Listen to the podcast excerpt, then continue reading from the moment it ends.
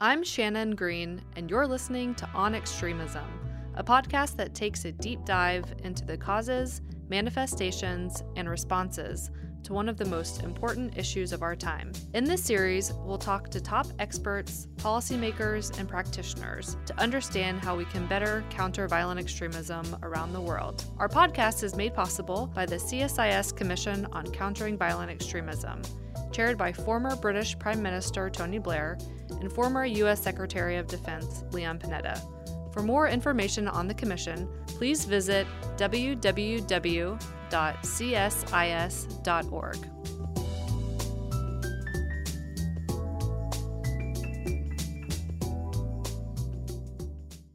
I'm very excited to introduce today's guest, Dr. Fatima Akilu, an expert in countering violent extremism and partner of the Women's Alliance for Security Leadership, or WASL. A psychologist, Dr. Akilu has worked extensively with the Nigerian government to develop a comprehensive de radicalization program aimed at former members of Boko Haram. A multifaceted approach providing workforce training, psychological counseling, faith based interventions, and food and healthcare, this program aims to rehabilitate former extremists and to diffuse alternative counter extremist narratives. Dr. Akilu, thank you for joining us today and welcome to On Extremism. Thank you for having me. Great. Well, so one thing I find so fascinating about your background and your experience is that you do come from the psychological background. How has that informed your approach or the way that you think about countering violent extremism? Well, it's actually a good fit because I had worked uh, as a forensic psychologist and worked in prisons with uh, dually diagnosed uh, clients who had mental illness, mental retardation, and uh, violent histories. So it was really a good training ground for dealing with extremists who have a slightly different problem, but uh, there was a lot of similarities. Uh, when I worked in forensic psychology, I was working with sex offenders and a lot of it is in the brain. It's very cognitive, and uh, it's similar with ideologically driven terrorists, where you have to engage them on a very cognitive level. Hmm.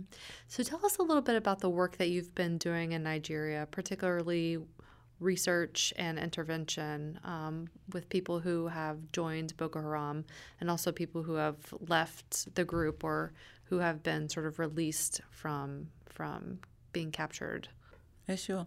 I think when we started, the first thing that we tried to do was really understand what were the reasons that so many people joined Boko Haram uh, in particular. And later we started to look at the reasons that uh, some Nigerians joined uh, Islamic State. And uh, we found a huge range of reasons. Uh, uh, some were personal, some were psychological, some were social, some were economic. And uh, to address uh, violent extremism and radicalization, you have to attack it at multiple fronts. Uh, when people have uh, psychological reasons for joining, there's often not the only reason.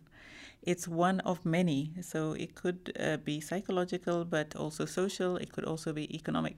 So um, it's very challenging. So, and when we started doing this work, we didn't have a whole cadre of professionals who understood this area and who had the experience, including myself. I had to learn everything from scratch. Uh, we spent about a year uh, really just training uh, the professionals that we wanted to do this work. And then we had to engage a lot of imams to understand uh, how people become radicalized using aspects of the Quran. Because initially, when uh, people began to uh, join Boko Haram, the communities thought that it was um, it was something to do with Islam. Uh, yet, uh, when we started to engage the imams and we started to work with the terrorists themselves, we understood very quickly that a lot of them had very poor knowledge of Islam. Some of the higher level commanders had a lot of uh, Islamic knowledge, but they used different parts of the Quran to uh, as recruitment tools. So Islam was the best recruitment tool for them because once they came at these young people with this powerful message and said is the word of God, a lot of the young people didn't have the critical thinking skills and the ability to reason logically that where they could say, well, actually, hang on a minute. So that was also a failure of the education system, uh, where you don't teach children to have a wider set of tools to resist. And um, that also led us to intervene in um, trying to push education as a national security priority. And eventually, uh, the office did adopt uh, education, and we started to develop what we call a creative curriculum that not only looked at critical thinking, uh, logical reasoning, but we also looked at imaginative thinking. Uh, we, we felt that uh, if children had were able to imagine and uh, a dream that it would itself pr- provide a buffer to extremism so that they were not uh, what the terrorists were offering them was a singular dream. And a lot of them didn't have their own dreams. So that replaced uh, they did a lot of the thinking for them and you've studied the different reasons why girls versus boys have joined Boko Haram. What have you seen as the commonalities, but also the, the, the distinct reasons why each gender is sort of attracted to the group? Uh, what we're finding now, I'm just beginning to work with uh, women and girls now uh, that have joined Boko Haram. Uh, we found that uh, a lot of the reasons that uh, women join to do with uh, economic uh, empowerment, to do with status. Uh, Boko Haram offers them a lot of power. Uh, one of the things that uh, they're telling us is that you can divorce your husband uh, if you're within the group. That is not afforded to a lot of women in society. So um, uh, a lot of the women don't do anything. They have slaves to do a lot of the work. So you have these young women who come from very poor backgrounds, usually, and in communities that are very patriarchal. And all of a sudden, this woman has a powerful voice and can make decisions and can command a lot of other women within the enclave that they live. So that's really an attraction for a lot of these young girls. But a lot of the Boko Haram fighters, when they came into these communities, they came with a lot of money. So that was very enticing for the girls. They came with gifts uh, whereas uh, young boys joined for very different reasons. There's a lot that join, especially the foot soldiers, because Boko Haram used to offer them uh, small grants and uh, abilities to have small scale enterprises like uh, nail cutting, shoe shining, things like that. But a lot also joined because the message seemed to resonate. Uh, they went to these mosques and they heard these charismatic preachers and they spoke to them. Uh, some had very poor understanding of religion and truly believed that that's what the religion required of them. So that there were a variety of reasons that boys uh, and young men joined, probably far more complex than the reasons that uh, young women joined. And I asked you this before, but what is it about an adolescent's brain that makes them more prone to take risks or more prone to search for these outlets or to search for a purpose or a meaning in life? Is there something unique about where they are in their stage of life that makes them more vulnerable to extremist recruitment tactics? Well, I think that uh, anybody who has dealt with an adolescent knows that it's it's a very trying time uh, when the brain is uh, moving from childhood into adulthood. So there's a cross section, and it's a very confusing time uh, that intersection between puberty and uh, leaving behind uh, childhood innocent safety and trying to find your way as a grown up person. So that comes with a lot of anxiety for a lot of young people. Uh, it's a time where people are searching for meaning. I think most young people go through that at one point or the other. And uh, and it's very important that as a state and as a society and as communities that we understand this and we find spaces for our youth where they can find meaning, find belonging, find a space where they can uh, identify and anchor themselves so that they feel that they are something or someone or are able to accomplish something no matter what. And a lot of societies are pretty good at providing a sense of service, um, sports, uh, arts, uh, music. These are all alternative routes for youth, as well as a traditional education route. Uh, and when you, they, when pe- young people are searching for that meaning and they don't find it, uh, this is the time when people used to join communist movements. And uh, so it's that time when you're searching for an alternative. The world has become much smaller. Young people now don't see a variety of systems that they can join or belong to. I mean, we're becoming the same everywhere. And for a young person looking for an alternative, uh, these terrorists have been very good at providing an alternative worldview. And also, what they're saying to young people is look, you don't have to accept the world as it is. You can join us and we can make our own world. And what have you seen in terms of effective strategies to create those alternative routes based on your community level experience and engagement? Well, um, a lot of the strategies have been there for decades, but you, most uh, uh, tend to be quite small scale. A lot of them can't go up to scale, which is a problem. But people that uh, there's an intersection between people working in the development world, people working in the peace world, who have been doing activities at community levels for decades. You have a whole tradition of YMCAs. Um, that's global now. You have the Girl Guides, you have the Boy Scouts. So they are these um, activities for youth. But I think in communities from that I work in now, these youths don't have access to a lot of these kinds of programs. Uh, if you notice that uh, now, volunteerism is going down. And that's another area that you can find meaning in giving back. So a lot of youth don't have that.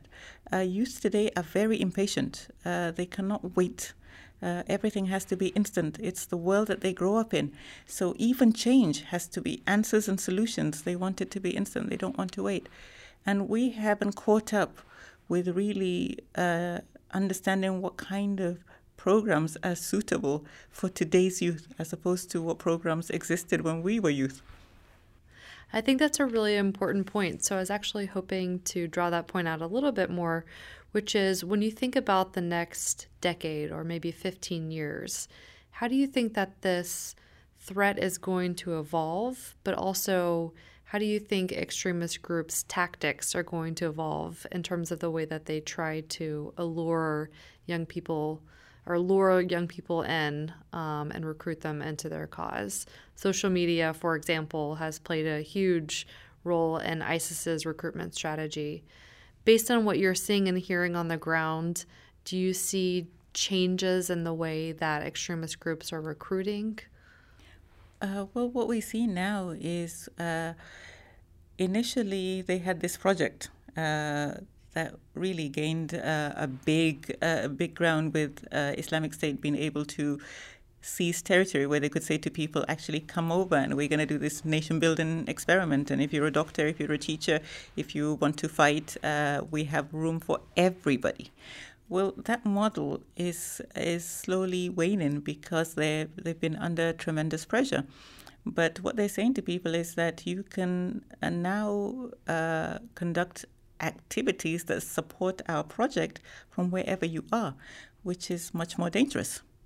Because people now, it's much, for law enforcement, it's a nightmare. Because people are within their bedrooms on their computers uh, planning and plotting, and it's very hard to detect that. It's a lot easier to track people who physically travel to a distant location to join a group. But if you're cooking up uh, a, a little bomb in your private kitchen, uh, and you live alone, it's very, very difficult. So, and uh, sometimes we say the communities are not doing enough. But the truth is, these lone uh, actors, it's very, very difficult because uh, very often the community doesn't know, doesn't have a clue that they're, they're plotting and, and engaging because they're doing it in a very insular, private kind of way. So I think we're going to see more of that, unfortunately. Mm. I was hoping we could switch gears for just a minute to talk about the work that you've been doing with fighters who have been coming out of Boko Haram or women and girls who have been um, kidnapped and held by Boko Haram that are now being released. What what is what does that work um, look like? What is the experience when you're working with somebody who has really suffered um, and seen some terrible things? Like, how do you engage with them so that they're sort of fit to be integrated back into society? Well, it's very difficult because, I mean, the first stage of it is really uh, trust building.